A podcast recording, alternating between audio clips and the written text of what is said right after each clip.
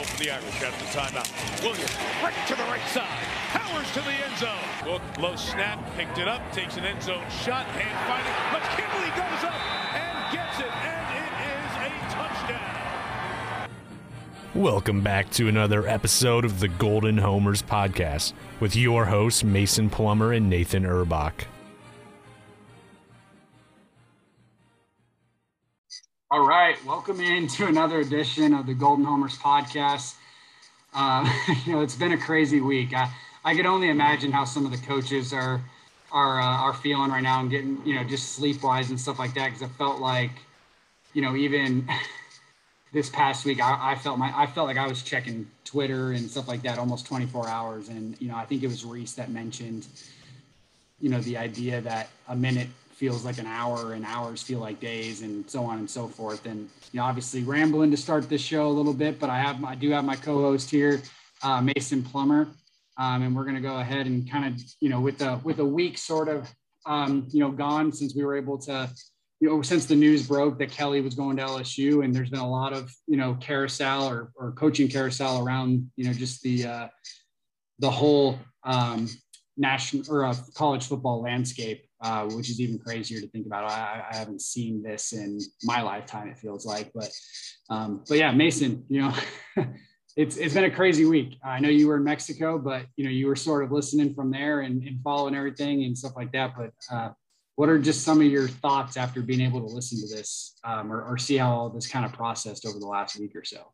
Yeah, well, shout out to you and a couple other people for keeping me in the loop. I didn't always have the best connection in Mexico, but of course, I was on vacation Mexico. So always a good time out. We were down in Cancun, uh, living it up down there in the Mexican weather as compared to the weather in South Bend, Indiana. It's two extremes. It's real nice there, and then you know I come back to the to the sleet essentially, some rain, uh, snow, freezing cold. But yeah, it was an awesome week. Um, I, I do wish that this this news could have waited a week, so I could have just been down there stress free. But these things happen, I guess, and uh, yeah, I, uh, I was kind of checking Twitter here and there, trying to still enjoy my time in Mexico. But you know, uh, Notre Dame news uh, doesn't wait for anybody. So kept up with everything the best I could. Overall, just really crazy, not knowing what was going to happen, and you know, just trying to relax on the beach without thinking about it.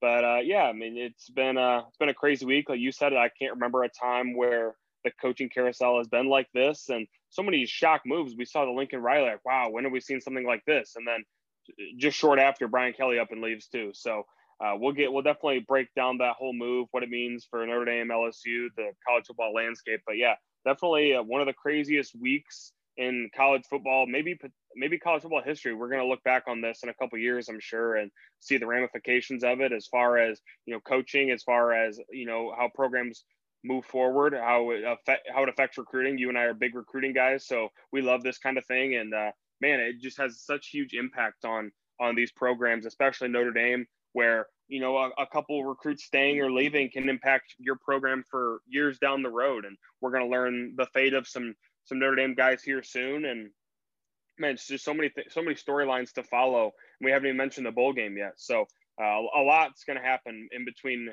uh, now and when Notre Dame plays its next game January 1 against Oklahoma State. I'm excited for it. Yeah, like you know, and like you said, it's essentially going to be a really loaded podcast for us today with with uh, us sort of getting all of this in in one podcast. I know a lot of other Notre Dame people have have had some emergency pods over the last couple weeks. Have had you know multiple podcasts just to kind of get everything out. But we're going to try to get this to you guys within hopefully an hour, and then get on with our days um, or nights. But um, you know, if, if you were living under a rock um, and, and, didn't hear a lot of the news and you happened to listen to our podcast, um, you know, obviously it started with Lincoln Riley going from, you know, Oklahoma to, to USC. And then all of a sudden, you know, news broke the next day or whatever that LSU was was at least talking to Kelly or trying to get him, and it didn't seem at first as, or it, it didn't seem at first that that you know Kelly would leave. Um, and I, I, know me and you kind of poo-pooed the idea, you know, in, in group chats and stuff like that. And um, and then all of a sudden later that night, it was announced that Kelly was leaving for LSU, and it was a, a big shock at the time, just because Kelly has been in Notre Dame for for 12 years, and it, it just at this point in his career, didn't feel he didn't feel like a guy that would leave for for greener pastures. I guess is kind of the way it seems on his end. Um, whether we agree with that or not, that that's what it feels like, um, at least from his thought process. Um, you know, and then now now you have, uh, you know, Florida. The Florida job was open as well, and, and Napier from I think it was Louisiana Lafayette. Um, you know, is, is there. So that's that was another big time opening. You had, you know, the, the craziness with uh, with Oregon and in Miami with Mario Cristobal and Manny Diaz, essentially them courting Cristobal while Manny Diaz was still under contract, and then effectively firing Manny Diaz today um, and, and hiring Cristobal. So those were two big openings as well. And it's just been like, like you said, Mason. It's just you know, and, and you know, I, I kind of echoed those thoughts as well the the amount of just quality jobs that have opened. Um, you know, obviously now Venables is the Oklahoma as well. I didn't mention that they that that became official, I believe, last night. So not only are a lot of big na- big jobs open, but a lot of big names are moving around. Like obviously Riley was a big name in Oklahoma, young coach. You know, Kelly, the way he was at Notre Dame and, the, and what he built at Notre Dame, moving to LSU was big. Venables has been a guy that's been rumored for big time jobs, you know, over the last probably decade, honestly. And, you know, finally goes back to his roots at Oklahoma, where he was, you know, where he was for a long time prior to joining Dabo Swinney um, at Clemson. And then, of course, obviously Mario Cristobal with the shakeup um, in the Pac-12 after Riley gets there. You know that that kind of who knows where Oregon's going to go from here because they were sort of the class of the of the Pac-12 to an extent. Um, I mean, Utah is kind of in, in the wings, and we know USC is not going to be down for long, regardless of their coach, and they're they're going to have good seasons and so on. And you know, Washington also replacing Jimmy Lake um, dur- during this carousel. So who knows where the Pac-12 goes from here? But, but Cristobal to Miami certainly makes the ACC um, interesting.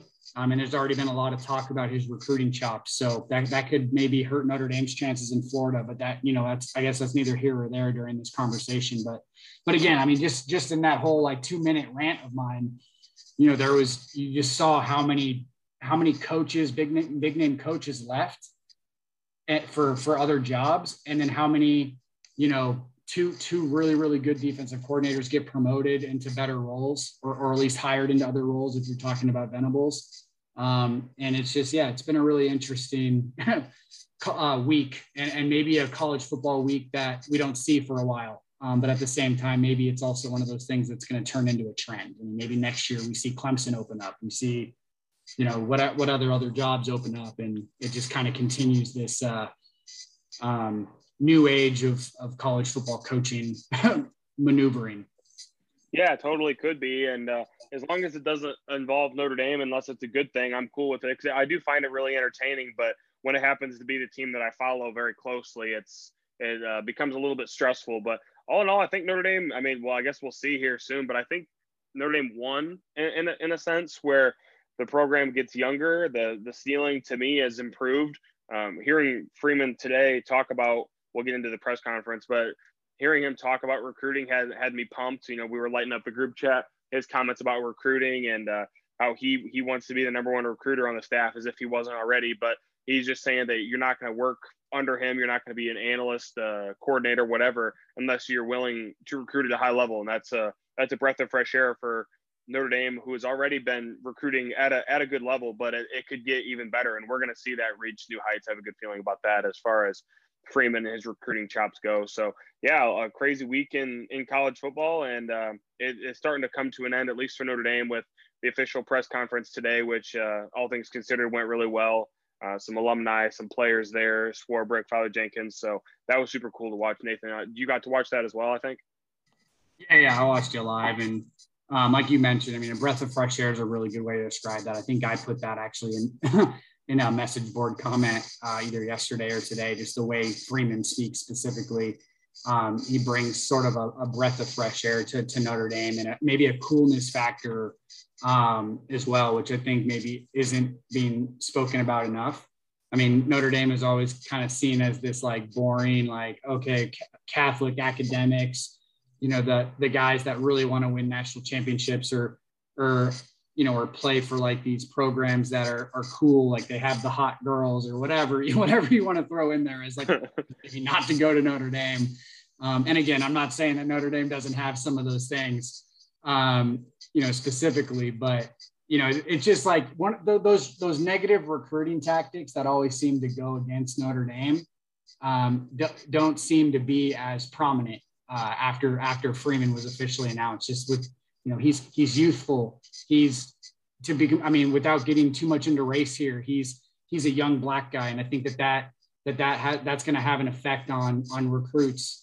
Um, you know, at the high school levels, you know, and and kids that want to play for a coach like that um, you know, because to be completely honest, there probably isn't enough enough of that in in college football right now. You still see these, you know, these old white guys all over the place, and I, I think absolutely having a young, you know, guy that a lot of these recruits feel like they can relate to, um, you know, not only on a football level but on a personal level is going to help Notre Dame um, more than it's going to hurt. Um, and so it, it's exciting.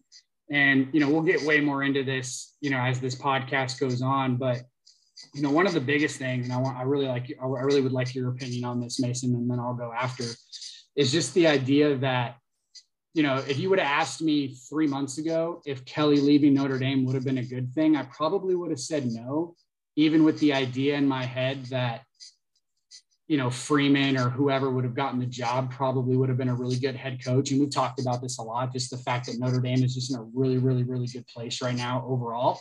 And that's a testament to Kelly. Um, you know, he had some, you know, he had some negatives. He was, I guess, quote unquote, somewhat of a lazy recruiter. I think he was a good recruiter when he wanted to be. Um, when he wanted to be is the key word. Exactly. And or key phrase. Yeah, right and you know but but he but he certainly came in in 29 2009 or 2010 whenever his official announcement was you know and coached notre dame for 12 years brought the program to what it what it is. And i just never thought i'd be in a place where i was like almost saying thank you to him for for leaving when he did because I, even last even last week um, when the news broke and we were hopping on the podcast with ashton pollard of, of on three sports we were all like, okay, well, we don't know if Freeman's going to be the guy yet. We think he will be just based on what we were seeing already. But there was just this, you know, you just didn't know. And even, and even guys like Freeman and Tommy Rees specifically have talked about that over the last, you know, several days where it was just a whirlwind of emotions. Like no one, I think it was on the uh, Inside Garage podcast with, with uh, Kyle Hamilton, a lot, and a couple other Notre Dame players. You know, they were saying we had no idea what was going to happen and, and that was kind of scary. Um, but now that it sort of the dust is settled, um, again, it's just it's one of those things where you, just, you never really felt like Kelly leaving in the way that he did, I should say, um, without you know Freeman essentially being named the head coach and waiting prior to it. You never really felt that it would be it would be turned into such a positive so quickly. Yeah, it's just it's a wild scenario that it that it happened to to come out this way and you never doubted that Freeman would would get it together at Notre Dame. I think he had a little bit of a rough start, but I think anybody will in terms of uh, you know establishing their system and and, things of that nature. So um, Freeman is on track to build something great, and I think a lot of the the Kelly hate hatred maybe maybe that's a strong word, but the way that he went out wasn't ideal, right? I think everybody can agree on that, but I think that it's important to note what he did for the program. You mentioned 2009, 2010, whenever he was officially announced. Um, the program was not in a good spot, and Kelly was the hot name, and he came in and built the program to be something that was, kind of unima- unimaginable when you think back to that time. Uh, I was only nine or ten years old at the time, but I remember thinking like, man, like the the football team that that I support they aren't very good, so this isn't very fun because I, I, would hear my my grandparents talk about oh you know Notre Dame back in the you know 70s 80s 90s always title contenders. And I was like well what do you guys I don't know what you guys are talking about because that's not what I'm seeing. So uh, and to bring Notre Dame to a national championship game two playoffs and maybe he did reach his ceiling maybe he wanted a new challenge whatever it is. Uh, the way he the way he left wasn't right uh, everybody can agree on that. He might I guess he did tell you that uh, it, when he kind of spoke about his exit from Notre Dame that it wasn't the right way to do it, and that left a sour taste in the mouth of just about everybody. But uh, Notre Dame's into a new wave now, a new exciting one that well, it's going to be super interesting to to follow. Um, Freeman's going to have his flaws. Everybody thinks he's perfect at the moment, and he's done everything just about perfect so far. But we'll, we'll see some flaws soon, and hopefully they just aren't big ones. But uh, man, the the press conference today was awesome. It had me juiced for sure. I think that's kind of an important thing to note is there's just been this idea, like obviously me and you are, are, are very excited about this. I think that's been obvious with our social media um, and people that we've spoken with and so on and so forth. And a lot of the fans and the players and the, you know, the coaching staff and whoever the, the media around Notre Dame, I think there's this general consensus that it was the right hire and a good hire. But, you know, going to your point on the, the struggles and just different things like that. I mean, I had and I someone tweeted tweeted me this and it and it and it was really weird because it was like he was like, well, then he can't lose the bowl game and he can't lose to Ohio State if, if you're talking like this. And I'm like, well, what when did I ever say that there wouldn't be struggles? You know, when right. did, when did anybody say that this was going to be the, you know, a home run hire or a or, or a really terrific hire doesn't mean that there won't ever be downfalls you know, there's probably going to be, you know, if like for example, Notre Dame could go nine and three next year, and I could still feel the same way. And I think that they've sort of bought themselves that, even though I think that the program is at this four level right now, where, you know, they're not going to go six and six and stuff like that. But you, but when you do hire a head coach that's never been a head coach before, who's 35 years of age. Granted, like I said, me and you both love the hire and think that he's going to essentially pick this up and and continue, you know, just really, really solid play for Notre Dame overall. You know, the idea that there won't be any struggles to me is just a weird is a weird concept, and no one's saying that. So, um, yeah, I, and, I, and so I think reiterating this on our podcast is, is good because we I don't want people to think that Notre Dame's going to be this unstoppable force. Maybe they turn into an Alabama. Maybe they turn into a you know to a Clemson level over the last couple years and and and we're and we're talking about this you know three years from now on episode you know 500 of the podcast that there were no struggles really and, and, and they turned into like this national powerhouse. But i don't know i don't see that that i don't see that being the case. Um, freeman's going to bring recruiting that that hasn't been here since the charlie weis years or or even before that. But at the same time i still think there's going to be hurdles to get kids to come here. And, and i know freeman has sort of you know said that there won't be but but he realizes that not every kid is going to understand Notre Dame, and that's that's kind of what his premise was, you know, during his press conference and a lot of the TV shows and stuff like that that he's been on the national the national appearances that he's you know been on over the last uh, couple days. You know, he said that you have to understand Notre Dame. And so I think because of that, he knows that not every kid is going to understand not Notre Dame. Not every parent's going to understand Notre Dame and accept Notre Dame. Not every you know, coach that he wants to bring in is going to understand and accept Notre Dame for some of those hurdles. But what he but what he does think is that some of these kids that they've missed out on, and we can talk about some of those names. You know, uh, there there have been several guys like Will Shipley went to Clemson last year. There was a there was talk, you know, throughout his entire recruitment um, I think Pete Sampson of the Athletic said this several times during his recruitment is that those are the recruiting, those are the kids that you need to win because they understand Notre Dame. They can they can excel not only on the field of Notre Dame, but in the classroom at Notre Dame. And he chose Clemson over Notre Dame. I'm not saying Freeman wins out that recruitment per se, but I think we're going to start seeing more of those type of wins on the recruiting trail. Amon-Ra St. Brown is another really good example, especially with his brother being being a kid before him that attended Notre Dame.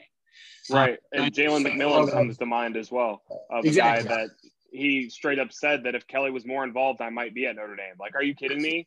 Like, that's not going to be a problem anymore. So I'm I'm glad that that we don't have to worry about that anymore. Freeman, he up and left after the press conference. He's already on a plane to go see some Notre Dame targets tonight. Like that's that's crazy. Uh, that that's the way he's gonna. That's the way he rolls. And I hope uh, somebody said, "Oh, he's gonna get burnt out." People are just looking for stuff to complain about. But um, at the moment, he's he's hustling his ass off, and that's the way that he likes to do it. So um, I, I I love it. I love you know us being recruiting guys. I love seeing a guy that's gonna go in and get and go after it. Recruiting isn't for everybody, and I'm sure it is an absolute grind. You're working 24 hours a day, and I didn't really seem like Kelly's thing. Was he good at player development? Yeah, but player development's easier when you bring in four and five stars who don't really need that much development. So, um, yeah, Notre Dame recruiting is going to see an uptick. There's going to be bumps and bruises along the way, but I think the program overall might be better off from what was a, a shocking exit from Brian Kelly.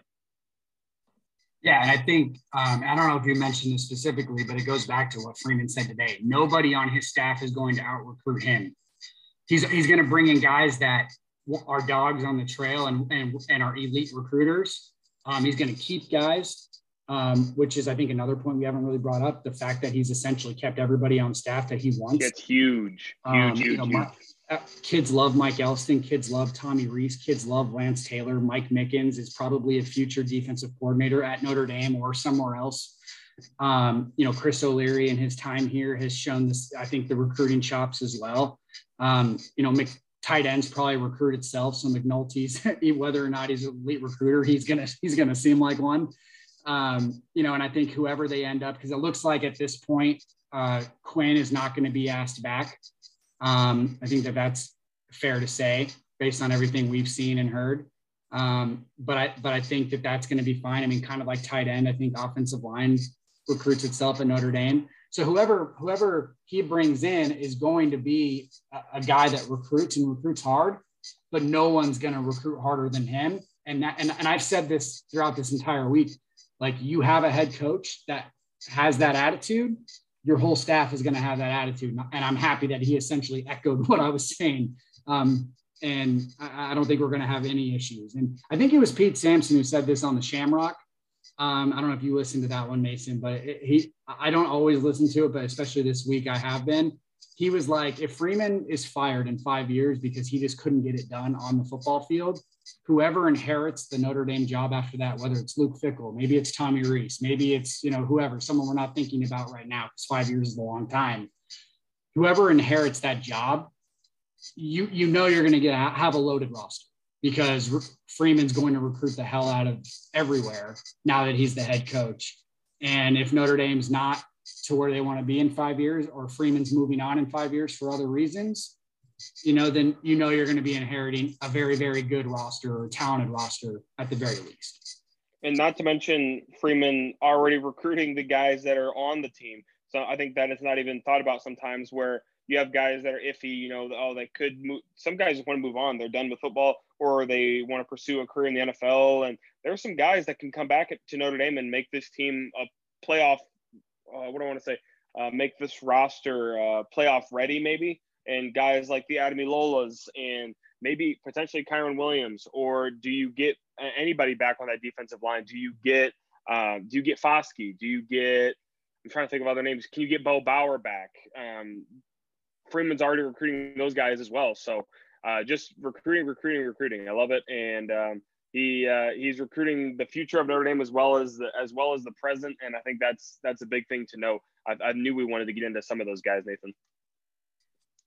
Yeah, no, I mean, you said it. I mean, there's going to be obviously trying to recruit some of the guys that you've that, that are on campus. I mean, like you mentioned, Isaiah Foskey, uh, possibly Kyren Williams, Jarrett Patterson, um, you know, the Ademilola brothers, you know, everybody. I don't really want to get, I don't need to, we don't need to get into too many names because you've already mentioned them. But, you know, on the, on the recruiting trail, like you said, I mean, the staff is already busy. Um, I think they're they're in home with several guys today. I don't want to necessarily throw out names just because that is premium content for the most part. Um, but you know, you go on 24/7 Sports or you sign up for a you know a um, you know a subscription there or whatever. But you you can get a, a pretty general idea by going on social media or or uh, or checking out 24/7 Sports who who the, where where the coaches are going to be. Um, and you know, obviously we can we can name some guys that are um, that they're probably going to see this week because we know that you know they're guys that are not committed yet or, or, on the fence. I mean, obviously a guy like Billy Schrauth, who they've been in a battle with with Wisconsin. Uh, you know, it's seemingly all cycle, which has been a very weird recruitment. I don't want to get into details on that, but it's just been a very interesting recruitment to say the least. Um, and then you have, you know, obviously uh, Devin Moore recently decommitted from Notre Dame after the Brian Kelly news came out. Um, you know, he's being courted by the SEC um, and Notre Dame. I think that Notre Dame's going in home, you know, over the next couple days. I would assume so with him, and um, you know, hopefully to get him back in the class. Um, you know, there's been some talk on a lot of the Notre Dame wide receivers, C.J. Williams, Merriweather, which has been a national story over the last you know week or so that Kelly was in home with him you know, minutes essentially before the news broke on LSU and essentially lied to the kid's face, which I think was a the probably the most negative way for him to go out more so than anything. That's what I can't get out of my head. I I keep bringing that up to people, and I'll forget about it for a while. I'll see the story pop up again. I just don't know. I mean, I know it's a business, but to to you know the the whole burn end story to be eating eating dinner with the kid's family who you're selling Notre Dame to and selling oh you know I'll be here this that and the other and then you he finds out as soon as you leave that you're gone. I just I can't imagine saying that to somebody's face, but I mean, I'm not Brian Kelly, so right, right, right. Um, so yeah, and obviously Amorion Walker, the other wide receiver commit in the class, has always been, you know, somewhat shaky in his recruitment, at least from the outside looking in. Um, you know, he's been on several visits to Michigan and stuff like that. So um, keeping this wide receiver class together is a huge deal. But, you know, like, again, we, we keep talking about Freeman's recruiting chops. Tommy Rees, I think, is a really, really solid recruiter in his own right as well. So, um, contrary. People on Twitter say otherwise. yeah, the, the Twitter sphere maybe says otherwise. Um, but we don't need to get into that. I mean, me and you have talked to several kids, like we've mentioned. so, um, but keeping that class together is, is a big deal. Um, I'm sure Del Alexander will be involved in some in those in-home visits as well. So, but yeah, I mean, those are. I mean, Xavier Nwankpa. I don't think Notre Dame's going to land, but who knows? Maybe they end up going in home with him. Kind of the same thing with uh, Anthony Lucas, a, a, really really good defensive defensive lineman. Um, you know, from out out west as well. Um, he's another kid that I'm sure that they're to, you know, at least make a, a last one last push for. Um, so yeah, I mean, the, the class is essentially locked up overall. I think um, if you lose a few kids at, you know, during this uh, early signing period, or they don't sign, then I think you're going to see some maybe some more offers go out. We already saw a new offer go out to a safety today, which could signal the end uh, for for Xavier Nwankpa. Um, and, and, Notre Dame will certainly, you know, push for this kid. I think moving forward, and if they can't get him to sign early, they, or if they can't get him to um, commit and sign early, then hopefully they'll at least hold off, or he'll hold off and, and sign in February. But a lot, a lot of things are going to happen over the next week or so. I mean, I think there's even a 2023 kid, Justin Rett, who's announcing on Saturday, um, who Notre Dame's heavily involved with as well. So um, should be an interesting week. I'm not going to sit there and say it's going to be a great week for Notre Dame because you never know how these things end, but I, it will certainly be interesting for Notre Dame recruiting and Notre Dame football. Yeah, and I think we might we might like kind of you mentioned you we might see some names that weren't even thought about before. Um, we you and I keep up with all the names, all the targets, kind of a decent read on how Notre Dame fares with these guys, but uh, you remember like a Khari Gee situation where he was on nobody's radar, and then all of a sudden he's he's in talks with Notre Dame, and then signs with Notre Dame like in an instant is wild. So kind of hoping for one of those situations just because it's fun to watch, and especially when it's a stud player, and with all the all the staff turnover, all the big time coaching turnover at programs like Oklahoma and Oregon and USC and all these big time programs that have stud athletes naturally. So, are they looking to move on? Uh, it's totally possible, and I, I, like the idea of that. And Freeman getting his getting his head in the door a little bit, getting his foot in the door, and be like, "Hey, man, do you want to you want to pursue this thing at Notre Dame where it's a brand new thing?" And I don't know if there's more swagger, more attention on a program right now than Notre Dame. That's who everybody's talking about, even though they're not in the playoffs. So um, certainly, I'm sure it's appealing to a lot of guys right now. Yeah, and I think it's it's also important to realize. I think part, part of it is the staff continuity. You know, with promoting Freeman and getting and getting a lot of the coaching staff to remain, or at least all of the coaching staff as of right now to remain, um, outside of Brian Kelly, of course. But you know, you saw Oklahoma instantly lose several guys, instantly lose guys to the portal. You saw, you know, today Oregon, I think, lost two of their top top players. Um, you know that were that were committed in 2022. Um, Miami lost the linebacker immediately after the after what broke. I mean, Notre Dame did lose Devin Moore. With I think me and you believe that Notre Dame has also a really good chance to to get him back in the fold. Um, but if they don't end up losing any of these guys, and even then, C.J. Williams and Amorion Walker, those are the types that were already looking around prior to it you know, you got to give the recruit not only the staff but just Notre Dame as a as a whole. I mean, these kids commit to Notre Dame and then they kind of fall in love with the idea of what Notre Dame can give them post football. I think as well. Um, you know, the idea that Kelly leaving for LSU and the, and the class stays intact, I think is a, a pretty a pretty uh, you know, nice, uh, nice approval, I guess, um, or, or, or high praise for the university, not just the coaching staff overall. Yeah, the staff sticking together as well is huge. I don't, I, don't even know which one's bigger. Uh, both, you know, I can't even imagine thinking, you know, oh, seven or ten days ago, whenever this Kelly, it, it feels like it's been a year um, since this Kelly thing happened. But uh, to say that you keep the staff together, at least the the guys you wanted, then you keep the both the 2022 and 2023 cycles together so far. Besides with uh, with Devin Moore, who still a good chance he ends up at Notre Dame. It seemed like it was more of a step back from what I understand, but um, yeah, it's just so crazy to think about, and it's uh, almost a dream scenario where the program is getting better while keeping its its star players, and nobody seemed to want to go with Kelly, which I got a kick out of. Yeah, and then you see, you know, Mike Elston, and I can say this because I'm the one who tweeted it out, so it's not private info. Um, I kind of did my own research on this end, but Mike Elston's down in Texas, or at least was down in Texas earlier today. Um, and the school that he tweeted about was Allen High School, um, which is home to probably the best defensive lineman in the 2023 class, and David Hicks, or at least right up there, is one of the best defensive linemen. And it just brings like this idea that you know, you almost wonder if he would have been there if Kelly was still the head coach. I don't know if I want to say that 100% because obviously Freeman would have been the defensive coordinator probably still. But, you know, it, it just brings like this.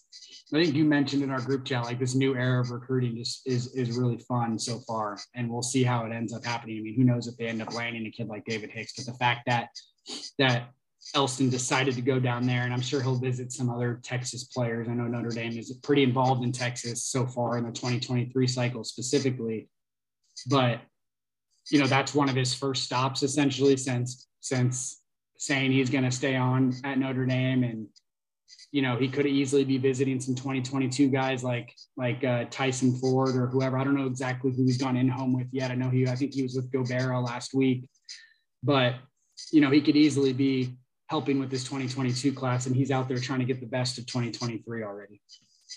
Yeah, I love that, and I, I don't know for sure if it would have happened with Kelly, but at the same time, I, I admire what Elston is doing, and I admire the fact that he wanted to stay and continue this this this process and what he seems to really believe in at Notre Dame. He was with Kelly for a long time, and of course that had to be comfortable, but at the same time, he feels like Notre is building something special, it seems, and he wants to be a part of it. And he's a key cog in it as well. That needs to be noted that um, among keeping Freeman, of course, keeping Rees, but then keeping Elston is huge as well as Matt Balis. The four of those were absolutely vital. And the fact that Notre Dame kept all four is just unbelievable. So uh, Elston's a really big cog in this. He's a hell of a recruiter in his own right. I think Freeman gets a lot of that praise, and, and he should. But at the same time, Elston is the big reason for why the defensive line plays the way it does, why the defensive line uh, recruiting is the way it is, why Notre Dame is putting so many defensive linemen into into the league because of a lot of it's because of Mike Elston. So he he's an important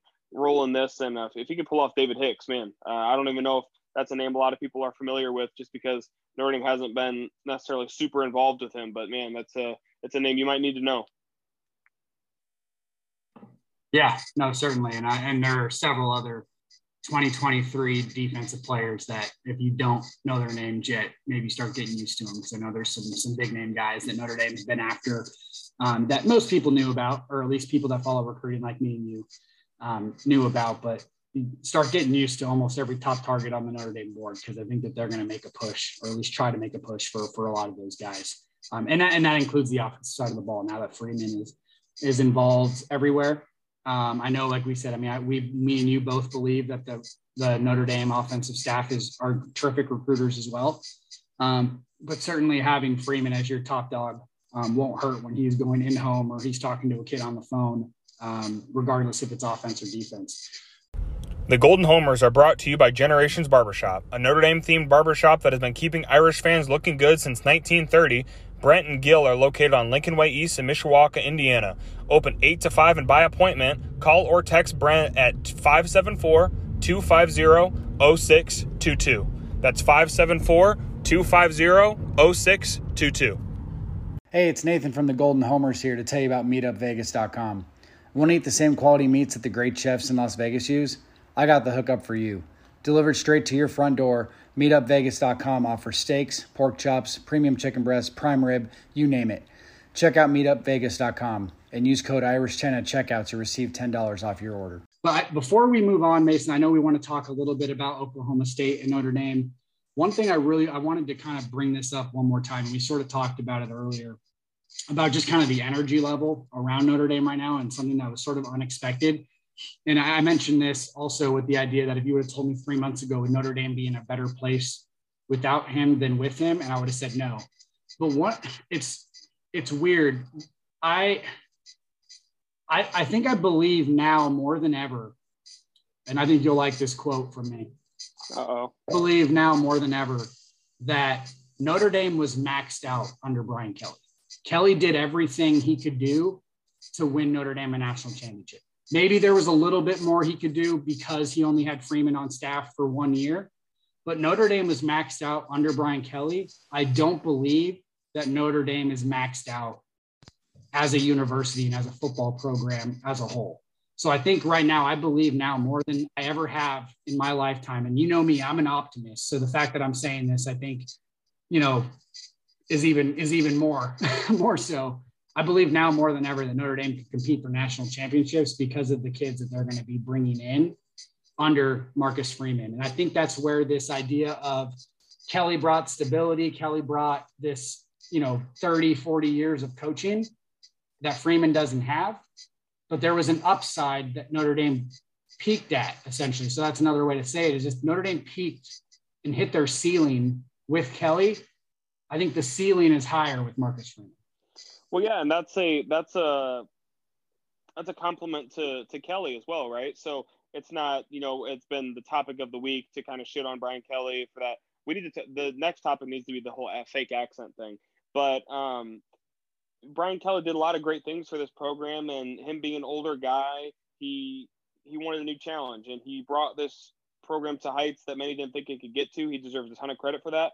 But at the same time, he's older, and maybe Notre Dame or people saw Notre Dame as this, you know, this older program, which I guess it kind of is, where you know this old guy's coaching. Now there's this new swagger around it, and I like the the energy that that they're like kind of promoting right now with with Freeman and just this whole energy around the program. And but yeah, before I forget that whole Kelly accent thing, dude, I can't get over. I listened to that clip so many times, and um, I don't want to ruin John's intro for the Always Irish show, but Nathan, I don't know if you got that video. He sent it to me last night, and that whole family thing that just blew my mind. He people went into the, some deep dive journalism talking about uh, or finding clips from him on press conferences saying family like a person that was born and raised in Massachusetts would, and man, I, I don't know if it's a natural thing when you're somewhere, but he I just anything. If you made a checklist of all the things you could do to to rub your former school and your former fan base the wrong way, he he nailed just about all of them. I did not receive that video, so I'm gonna have to have another talk with John because it seems like me, I gotta forward it to you. me and him are beefing a little bit right now, I guess, because Yeah, you are. Georgia Tech game, and now he doesn't send me videos and stuff. So You, you'll see it on his intro. I don't know which video he's planning it for. I don't know, but he said it to me last night, and I thought it was really funny. well, John, if you're listening, you're no longer invited on this podcast. I don't know if he listens to it. He, uh, he might. Anyways, but yeah, what do you think? about he's that? told me he's told me he does. So I'm and I'm he knows I'm messing with him.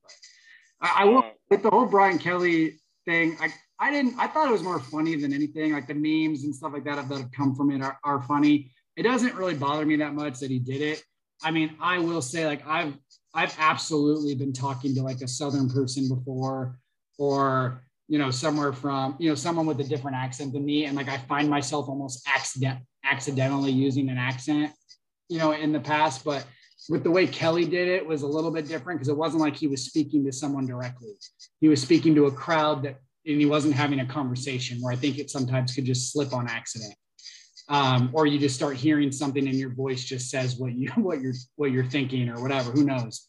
But but I I do think it's more funny than anything and people that are getting all worked up about it it just like just enjoy the memes and, and stop worrying about Brian Kelly so much I do enjoy the memes. I, I think it's been funny that the whole the whole fan base can rally around not only excitement of Freeman, but kind of rallying around the I guess the hate for Brian Kelly. I don't necessarily take it that far. A lot of people are, but he is making himself out to be a little bit of a joke at this point with the stories that are that are coming out and the uh, the whole family thing. And uh, I'm sure LSU is promoting a lot of the stuff, but it's making him it's not making him look great in Notre Dame's eyes. Not that he cares at all, apparently, but um, yeah, I think it is funny and.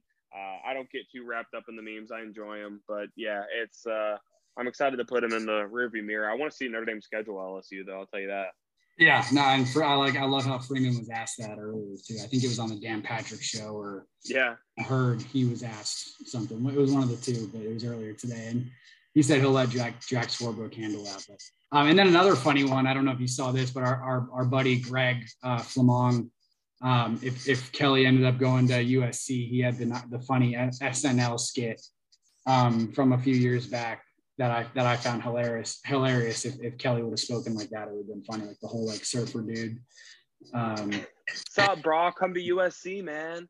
So it would have been it, that would have been funny too if, if Kelly uh, all of a sudden has a new accent for every every location he ends up at. He should just lean into it. Yeah, absolutely. It's his bit now.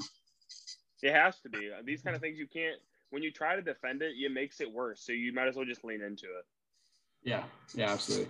So obviously, getting into this a little, we'll, we will obviously um, do get into a little bit more of Oklahoma State as we get closer to the game. And it's only as we record this podcast, December sixth.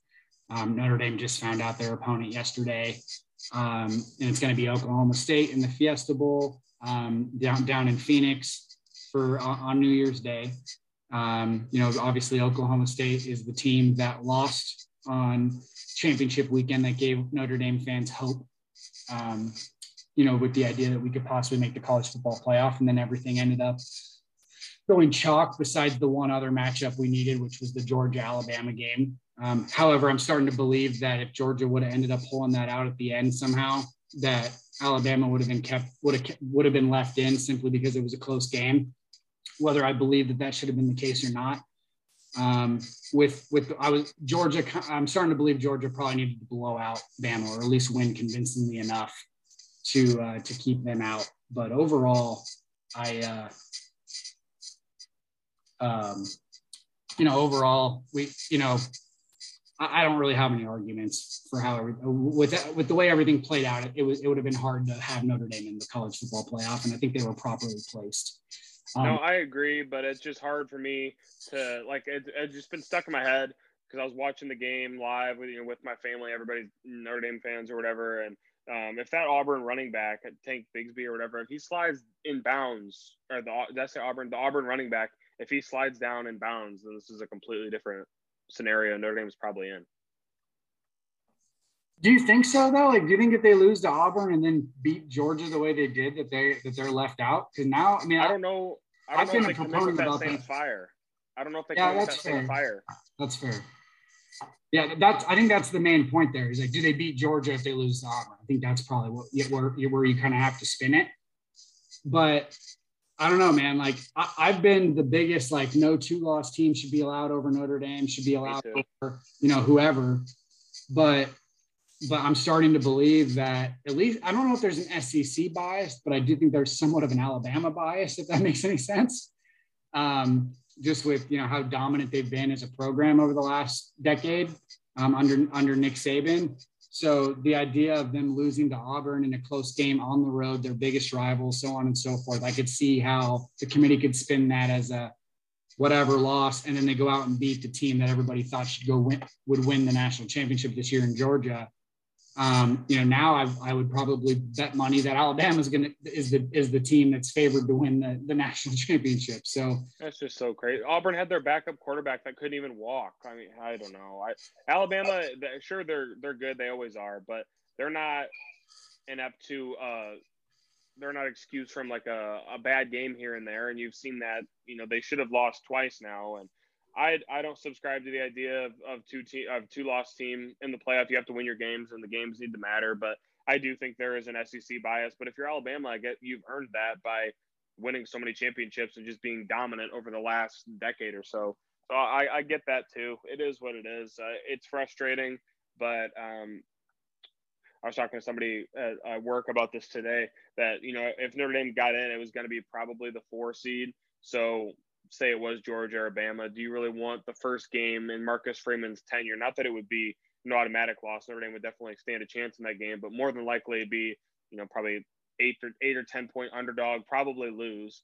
So do you really want him to to have that as his first game and then you go into next season playing Ohio State at the big house, potentially go uh, 0 and 2 to start his coaching career wouldn't necessarily be ideal. I actually just playing on the devil's advocate here. I would have. Oh, you're so good at that. yeah, I would have loved that, and here's my reasoning behind it. If he ends up winning one of those games, preferably the, the one this year, because obviously you know next year is a completely different team, whatever, so on and so forth. It's on the road, whatever.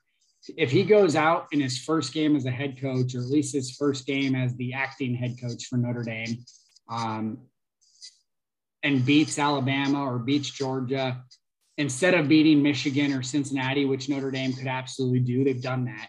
You know, obviously they've beaten those caliber of teams during the Brian Kelly era. If they go out and beat a Georgia or a or an Alabama, then all of a sudden the, the, the flip just scripts or the or the the, the yeah the script just flips and the, there's the there and it kind of proves our point about the upside of Notre Dame under a different coach. Um, and he surpasses Kelly's legacy in one game. Right, exactly. And then there's, and if he doesn't do it, then it's a very easy, like, okay, well, this Notre Dame team probably didn't deserve to be in the playoff from a talent standpoint anyway. And it was his first, his first time ever coaching as a head coach. So I don't think people would have been down on him for losing. And, and I think, you know, there's, there's been this talk this week as well with just the idea of the, of the team being super up for the the New Year's Six Bowl, which not a lot of teams are. Usually that fifth, that team that ends up fifth is super pissed they didn't make the college football playoff. And this this Notre Dame squad doesn't seem to, to have that approach, partly because they probably didn't feel like they deserved it based on what happened on championship weekend. It was just kind of accepted, okay, we're not getting in. There wasn't like a Bama losing, like we just talked about, and then Bama getting in ahead of them where they could be pissed off. And then like, oh, we don't really want to play play this, you know, Oklahoma State team right? You know, in the Fiesta Bowl. So I think it it, it, it was either going to be really good, they win the game, and all of a sudden, you know, it's like okay, we're we're in a new era of Notre Dame football, or it was going to be like, you know, it was his first his first time ever, you know, ever being a head coach, and he lost to the best team in the country. Like, okay, so be it. Yep, I'm with you. I like that idea too. I, I just saw that uh, on a thread on Twitter today, and I thought it was interesting for sure. So how are you feeling a little bit? I mean, I'm probably gonna. I'm try. I think I'm gonna try to end up going to the Fiesta Bowl. It's only like it's a quick four or five hour drive away from me. Um, I've been to that area um, several times. I've, I've, I've seen the, the Bears play the Cardinals in that stadium. Um, the uh, you know a lot of their a lot of the Phoenix arenas are, are you know are down in that area, and it's a really cool area to be. Um, and being a West Coast guy, it's it's like I said, a really easy drive. So I'm gonna try to make it up. Um, I know there's already been some Notre Dame fans contacting me about if I am going, just because they, they know where I live and stuff like that. Um, I think our buddy um, Bryan Driskell at, at, Irish Breakdown is going to be down there, and he's going to do sort of an Irish Breakdown tailgate of sorts or, or meetup. Um, our, our, other buddy Danny Cunningham, I think, is is thinking about going as well. So I think I, am going to try to get out there. Um, it'd be cool to see Notre Dame possibly win their first New Year's Six bowl you know, since the 90s or whatever it is. Um, and again, I think that's another narrative that can be flipped um, with Marcus Freeman at the helm. It, it, it, you know, you're not beating Alabama or something like that, but it would be funny to see in his first head coaching or for his first his first game as a head coach, him, him kind of just taking that narrative and, and shoving it down people's throats or people's throats. So yeah, I would love that. Uh, I might uh, we'll see. I, I, looked into flights to the Arizona area, and they're they're not bad. So that might be something I try to do as well. The tickets weren't horrible either, from what I saw yesterday. About 150 bucks for a night for a decent seat. So um, you we'll just got to fly down to Vegas and then drive down with me. That's what you got to do. That could be an option too. So uh, yeah, that might be something I. Uh, I my birthday's coming up, so maybe that'll be my birthday gift. There you go. Um, but yeah, like I said, we're going to probably preview that game earlier. I mean, one of the things that we know about Oklahoma State is the idea that they're um, really good defensive team, which is sort of a, a, different narrative for them as well. I mean, usually the, the Big 12 in general is known as offense, offense, offense, no defense. I mean, Oklahoma's always been that way. at least under Lincoln Riley. Um, you know, but this year you have two teams in Baylor and Oklahoma State that are are known for their defense. Um, it showed, I think, in the big in the Big 12 championship. I mean, Baylor was moving the ball early on, but then in that second half, you're like, oh, okay, here's why Oklahoma State's so good on D. Um, and then obviously Baylor with with Coach uh, you know Dave Aranda, they're they're obviously going to always be a good defensive team as long as he's at the helm. I think.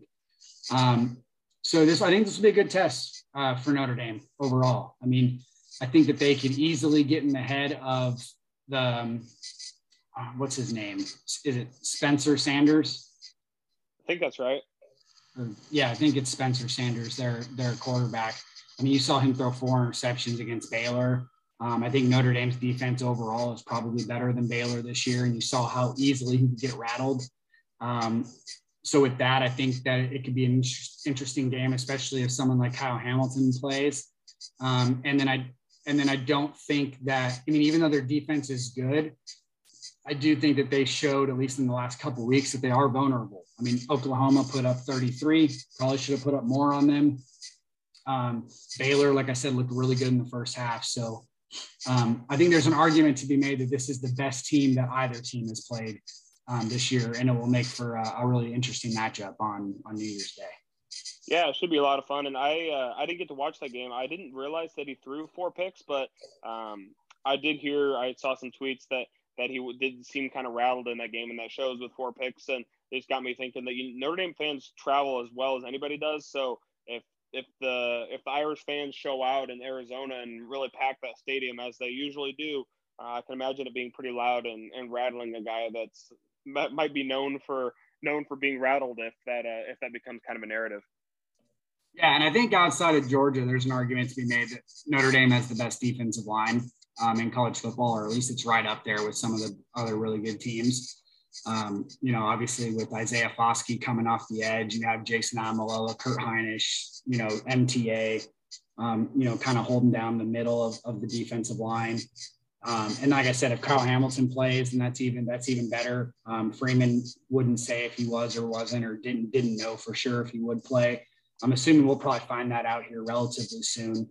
Um, I'm sure Hamilton will put out some sort of announcement, but but he also mentioned his health. I mean, who knows if he's actually 100% healthy? Ke- Kelly mentioned it as a as a uh, a six week injury and that he would 100% play if, if it was a college football playoffs. You assume that you know he's healthy enough to play, but at the same time, he does have a a long career in the NFL ahead, and you know someone who's going to make a lot of money uh, this next draft. So it'd be hard to blame him if he sat out. Yeah, and I've seen people, you know, talking both ways really, but you can't blame him at all if he does decide to sit out. I know that, you know, I, I'm sure he wants to play with everybody, but at the same time, I mean, I know he's healthy, but you saw what happened to Jaylon Smith, and he was never really the same after. I'm not saying that's guaranteed to happen because it's certainly not, but at the same time, even putting a chance to be, we think he's probably a top five pick, if not top three pick at risk for something that won't win Notre Dame a national championship seems crazy to me, but at the same time, he's built these relationships with these guys over the last three years, and I'm sure he wants to go out on a on a better note than you know a freak slide into the sideline against USC. So I, I totally get it either way. Obviously, I would love to see him suit up in the blue and gold again, but uh, at the same time, totally understood if he if he doesn't. And uh, I'm hoping to to see him get drafted to a team that could really use him, and excited to to watch him show out on Sundays. Yeah, yeah, absolutely. Like you said, it's hard to blame. It's hard to blame a kid if he leaves, with especially with his, like you know, he's gone after this year. You know, he's going to be a top. You know, I mean, top five, top ten pick, whatever, as long as his medicals come back okay. So, like like you mentioned, it's hard to blame him.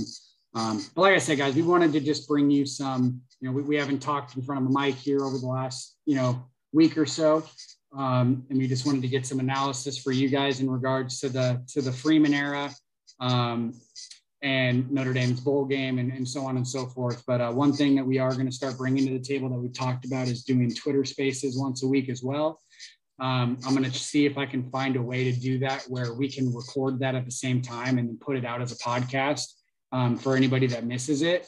Um, but it's just another way that me and myself and Mason want to promote our podcast and, and get info out to you guys, um, you know, and, and do so live as well. Because some of you, you know, are on Twitter like like myself and Mason are. um, essentially all day.